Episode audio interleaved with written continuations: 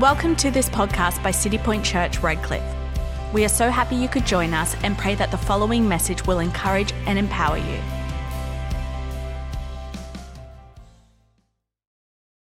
Tonight, I want to start off with a story. In around August 2010, the pictures will come up behind me.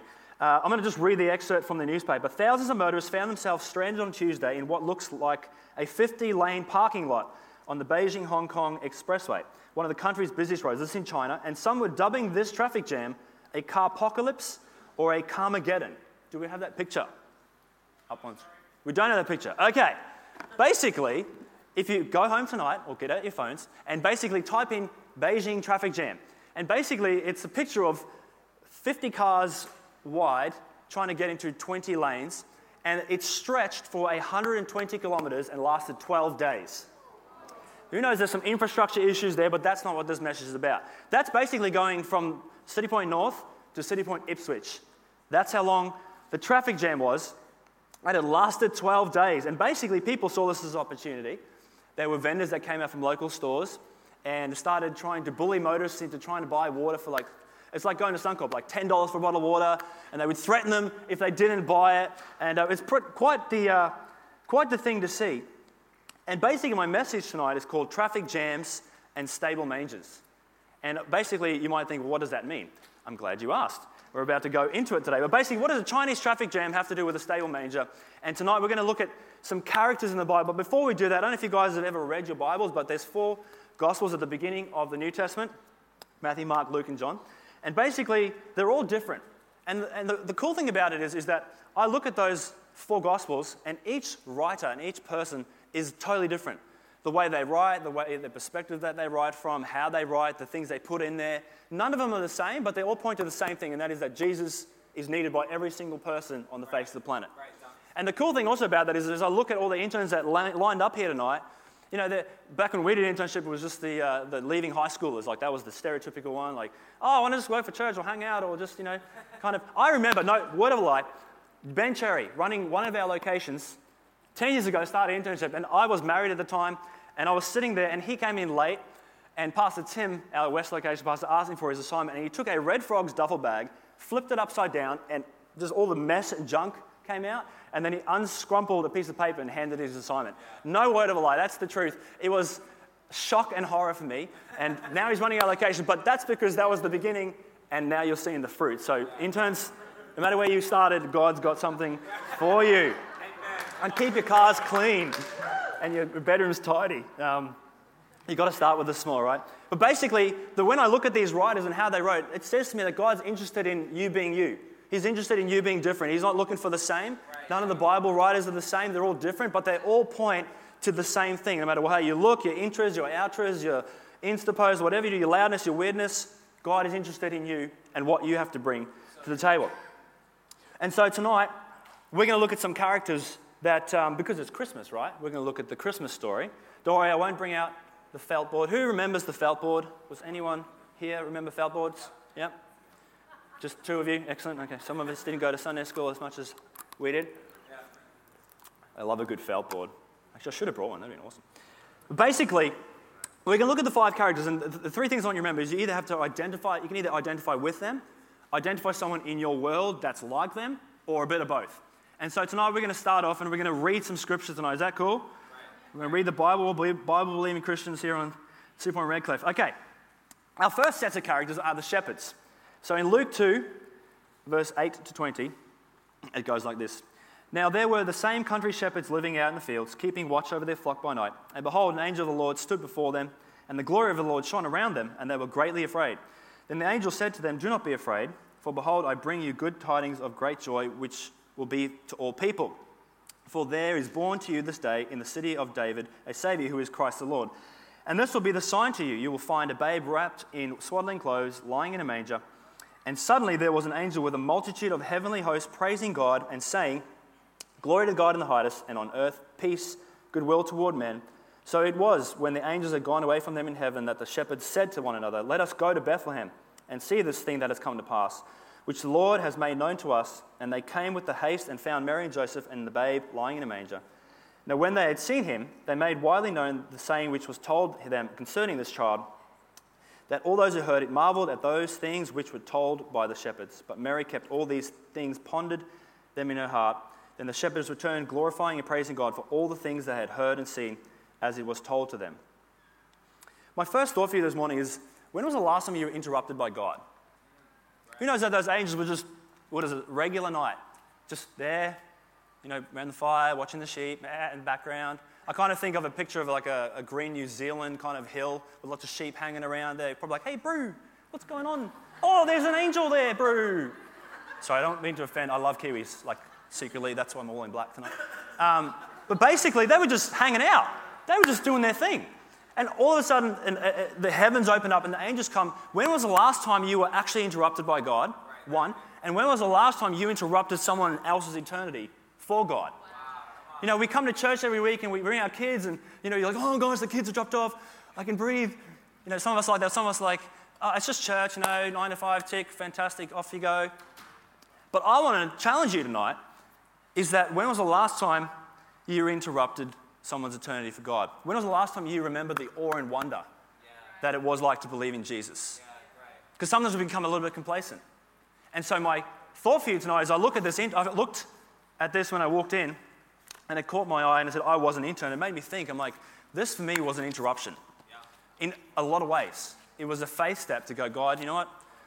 I'm earning money and now I'm going to not earn money. Internships looked a little different back then. And I was like, you know what? I'm going to allow God to interrupt me. And that moment led to where I am right now. Imagine those key moments in your life if you hadn't let God interrupt you. Yeah. What would your life look like? I remember that very moment. It was, it was at Carindale, and I was standing sort of on this side of the, the stage, and I was, Pastor Tim was leading at the time, and he came up to me in my vision. I had this vision of him coming up to me going, I want you to lead tonight. And I said, I'm not ready. And that very moment was God going, I need you to be ready for what I'm calling you to. Imagine coming across a moment where God interrupts you and you're not ready to take that with both hands.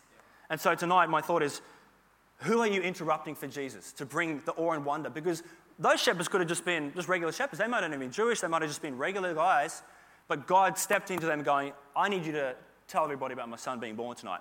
And so he came and he interrupted them. And so for you tonight, are you allowing God to interrupt you regular intervals and you're not just cruising through life? And who are you interrupting for God tonight? Second set of characters the wise men. Classic wise men. Matthew 2. I looked at this message when I was praying and I was just like, I hope this isn't too much scripture, but you know what? This is the story and I want you to just look at it from a different perspective Like Matthew 2, 1 to 12. Now, after Jesus was born in Bethlehem of Judea in the days of Herod the king, Behold, wise men from the east came to Jerusalem, saying, Where is he who has been born the king of the Jews? For we have seen his star in the east and have come to worship him. When Herod the king heard this, he was troubled, and all uh, Jerusalem with him. And when he had gathered all the chief priests and the scribes of the people together, he inquired of them where the Christ was to be born.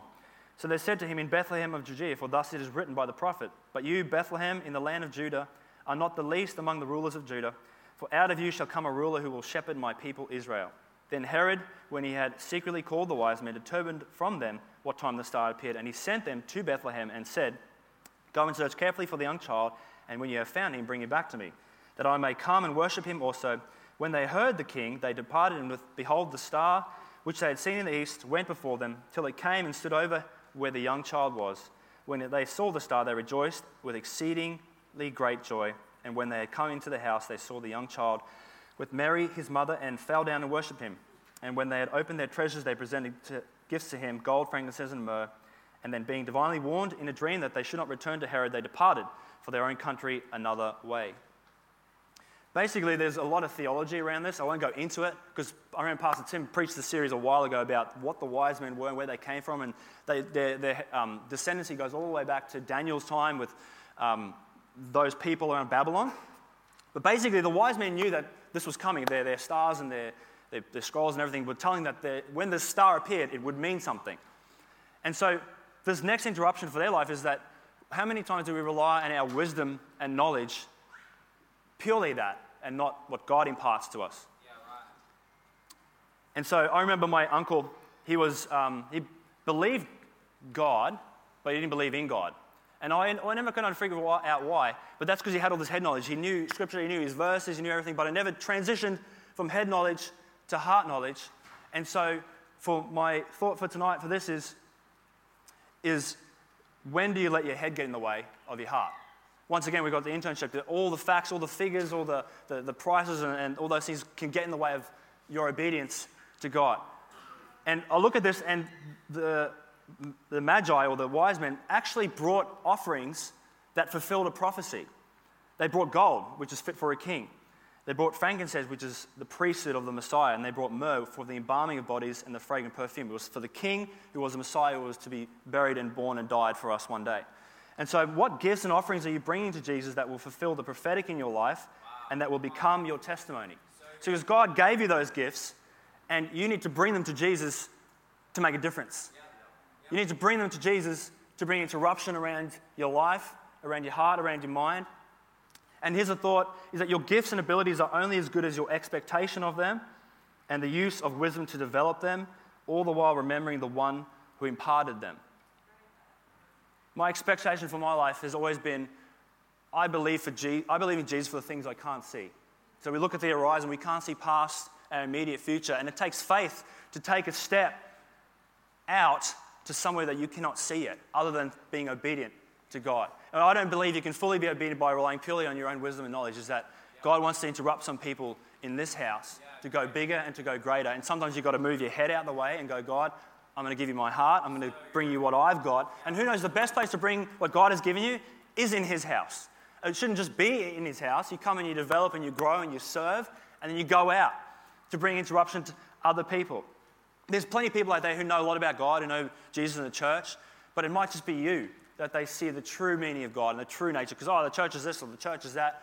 But you might be that person that comes and you bring your godly wisdom and your godly gifts into their life. Right. And so, when was the last time your expectation was big enough to interrupt your life so that it would propel you forward into what God has called you to? The wise men, knowledge and wisdom is the second set of characters. The third one, we kind of touched on this third one. It's the bad guy, the Herod. This one's interesting for me. When I read about Herod, who knows that he was scared of a baby? I'm, not, I'm, I'm particularly scared of little people that wake you up and punch you. Like when I started kids ministry, I used to wear a box because Pastor Tim's kids used to punch me right in the man business every time I saw them. But he was scared of a child that was literally just born. And so my thought for you is Herod had jealousy and hatred around his life. And we're called to bring generosity and kindness. Right. And so far, we've looked at two sets of characters who sought out Jesus because of a sign or a wonder, but he seeks out Jesus because of jealousy and hatred. And so, Matthew 2 16 to 18, it says, Then Herod, when he saw that he was deceived by the wise men, was exceedingly angry, and he set forth and put to death all the male children who were in Bethlehem and in all of its districts, for two years old, who were two years old and younger, according to the time which he had determined from the wise men. Then was then was fulfilled that was spoken by Jeremiah the prophet, saying, A voice was heard in Ramah, lamentation, weeping, and great mourning, for Rachel weeping for her children, refusing to be comforted because they are no more. So he gets jealous and he gets angry and he wipes out almost a whole generation because of jealousy and anger. Who knows that with our words, if we're not careful with our actions, we can bring jealousy and hatred and wipe out the potential for someone to meet Jesus. Wow. Who knows that your interruption isn't just positive. That if you react a certain way or you say something a certain way to someone that is this close to meeting Jesus, who knows that you could have interrupted them for the wrong reason and into the wrong direction. Is that your jealousy and hatred is something to be thought of. That you could be so fearful of something that's so small and so insignificant, and you could wipe out the potential for so many people to be, to be saved. I wasn't planning on saying this, but my wife, I, we used to work in Macca's. That's where we met. And I don't know why she went for me because Maybe because I, used to be able to use a mop. And then she's like, oh, I could use that. But I was 18. I was 15. She's like, a man that can work. Excellent, can clean. I was 15. And I met Emily and I asked her out. She rejected me the first time, which is, yeah, you know, whatever. So she's, she let me down easy, so that's good. She cared. Um, but I went, you know what? This is not okay. I will rectify the situation and I will interrupt again. And I asked her out again and she said yes. And it went like this I went, so we were standing at the drive through, by the way. Because we used to, who remember those, those rings, the burger rings from Macca's like 10 years ago, and the green and blue, white striped uniforms? That was us. And I said, if I was older, would you go out with me? And she said, why do you have to be older? So I was like, oh, yes, I'm in. So she said yes. And um, she wasn't saved at the time, which some people think, oh, watch out. But she wasn't saved. The whole family wasn't saved. And I went, you know what? I really believe that I need to marry this woman. She got saved. We got married at 18. She took me off the market, which was awesome for her and for everybody else. She's like, I have to have him. So she took me. We got married at 19. We were married for 14 years next Tuesday, which is fantastic. But you know what? I'm not saying you have to go out and marry someone to interrupt their life, but since then, her brother and her sister have both come to know Jesus. So there's only her mum and dad and her other sister that we're kind of working on still. But who knows that that right there was a timeline an interruption in someone's timeline that now they will spend eternity with Jesus. Yeah. your biggest promises will always attract your greatest trials and troubles. Yeah. Is that when you go out for God, when you go out to interrupt, you're going to get hammered a little bit. Is that people, Jesus says that people will hate you because of me. He says in Matthew 10 21 to 23, Now brother will deliver a brother to death, and a father his children, and children will rise up against parents and cause them to be put to death and you'll be hated for all my name's sake. But he who endures to the end will be saved. When they persecute you in the city, flee to another. For assuredly I say to you, you will not have gone through the cities of Israel before the Son of Man comes. That's what we're called to live. People will literally and metaphorically hate us. And that's what we're called to live. Is that I believe you look at social media, you look at the project, please tell me no one this room watches the project, you see all these things on TV and they, you think people think the church is this or the church is that. You know what I honestly think? I think they might think that, but I believe that even someone who hates the church, if you went up to them and gave them a food hamper, who knows that you've interrupted their life. I love our food hampers. It's lovely. I said this the other day on Carindale stage and I kind of got a bit of mixed reactions. I love our food hampers more than our Christmas production. People like, ooh, ooh, watch out. All the creative people like, that I love it. You know why? You literally, because part of my role is operations. People are like, what does that mean? It means everything that moves, I keep moving. Everything that's not supposed to move, I stop moving. Yeah, I know that guy over there. He loves it. the, the intern was the operations facility guy. I'm like, yes, rock and roll. Um, but basically, you take food, you put it in a red bag, people come to church, you put it in their house on Christmas Day. You've interrupted someone's Christmas Day with the hope of Jesus. Even if they never come to church, they go, you know what? In my darkest hours, I remember when the church came into my home and blessed my family. That's what we're called to be. No matter whether they hate you or love you, you turn the other cheek. Jesus says, flee that town. In our terms, don't pack up your house if your neighbor hates you. You love them and you turn the other cheek and you keep blessing and praying for them. That's what we've got to do, church. To interrupt someone else's life. The fourth set of characters is Joseph and Mary. Obedience and faithfulness. Oh, it's getting deep. So basically, We'll read, you got those next three scriptures up. Just for the uh, sake of time, I just want to read a couple of the end parts of these scriptures. Mary meets with the angels, and basically, at the end of each one of these scriptures, as it goes from Mary being told she's going to have Jesus to Jesus being born to them moving, each one of these scriptures, there's a prophecy or something prophetic tied to the end of them. And I'll just read you the prophetic part just for the sake of time. In Matthew 1, 8, uh, 1, Matthew 1 23, it says, Behold, the virgin shall be with child and bear a son, and they shall call his name Emmanuel, which is translated God with us. Matthew 2, verse 15, and there was, um, sorry, when he arose, he took the young child and his mother by night and departed from Egypt, and there was, and was there until the death of Herod, that it might be fulfilled, which was spoken by the Lord through the prophet, saying, Out of Egypt I call my son. Matthew 2, um, sorry, jumping ahead, 23, and he says, And he came and dwelt in a city called Nazareth, that it might be fulfilled, which was spoken by the prophets, he shall be called a Nazarene. Is that, you know what? I look at internship just as an example because it's practical, is that this is a moment of obedience. Who knows that the, the, the, parable of the talents is that all one of those servants were obedient. They took their master's money. Yeah. But who knows it's not enough just to be obedient in the kingdom of God. God calls you to something high, He calls you to just faithfulness as well is that yes, I'll do internship, but who knows you can do internship really badly? We don't have any of those interns here, but it can be done really badly.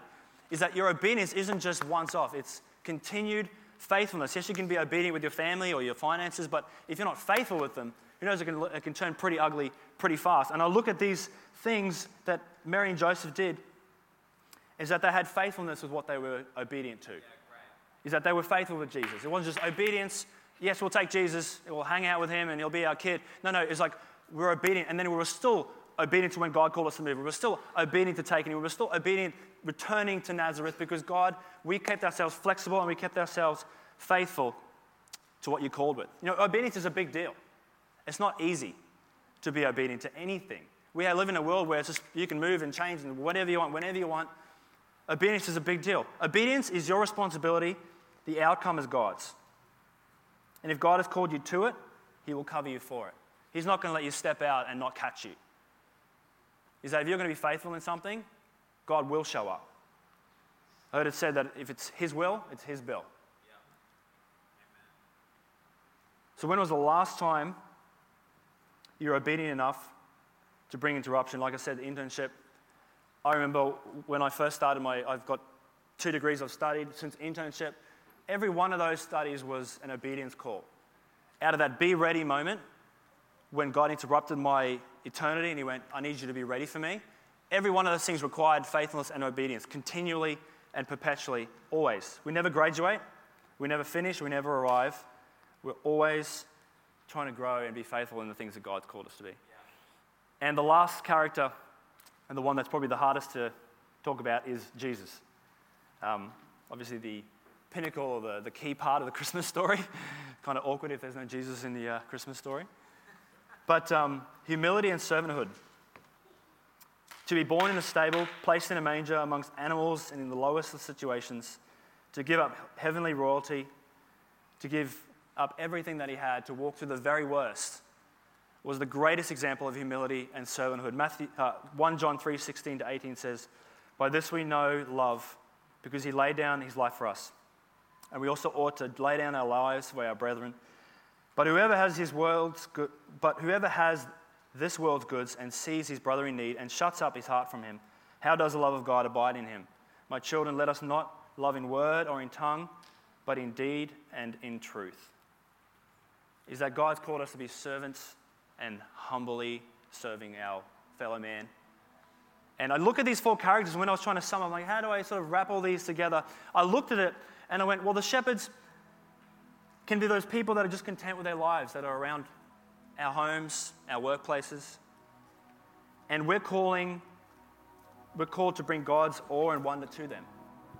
They might just be going on their normal lives. Imagine if you just interrupted someone. Who, the, who that, who's that person around your world. The wise men could be the, the wise and the wealthy of the world, the ones full of knowledge, the ones who think they don't need Jesus. But God's calling us to live out His godly expectation of wisdom through our faith and through our works. And Herod is our enemies, the ones who seek to harm us. I encourage you to pray for your enemies. Pray for the ones that come against you, to show them mercy and grace and kindness. And then we have the Marys and the Josephs, the people that are currently sitting around us, the ones who believe, the ones who are, are called and I think for us, we need the most prayer because we've got targets on our backs when we're going for God. You know, we've got things that are coming against us continually. And I pray that the people in this room continue to live that obedience and faithful life for God, never becoming complacent. And lastly, we should always seek to reflect the life of Jesus through humility and servanthood. You know what? Where you are right now is great. But if you were the same place 12 months from now, it's probably not that good. Or even five years' time, it's probably worse. Is that I would love to come back in 12 months' time and see the room twice as full. People are like, oh, I remember that message you preached. I've done this and this and this. That's what even standing up here is for. Is like when I finish the message, people are like, oh, good, good, good word, good preach. Uh, that's nice. I don't really need encouragement. What I need is like, that message spoke to me. I'm going to go do this. This is the person that I'm going to interrupt. When you walk out of this room, I want you to have thought of one person who are you going to interrupt? Because we are called to elevate people through our position, not use people to elevate our position. God's calling us to interrupt some people tonight. And lastly, at all times preach the gospel and sometimes, if necessary, use words. That our lives should be living sacrifices, always, to those around us. And so tonight, the correlation between a traffic jam and the birth of Christ is interruption. Who are you interrupting, and are you allowing God to interrupt you today. So, through this Christmas season into 2020, how are you planning to interrupt people's lives for Jesus and how are you positioning your life to be interrupted by God? Let's pray. Thank you for listening. We pray that this message empowers you to unmistakably influence your world for good and for God. If you made a decision to follow Jesus, congratulations. This is the beginning of a life changing journey. We would love to see you at one of our many City Point church services across Brisbane and the world this Sunday. You can find out more about our service times and locations at citypointchurch.com. We're so excited to see you there.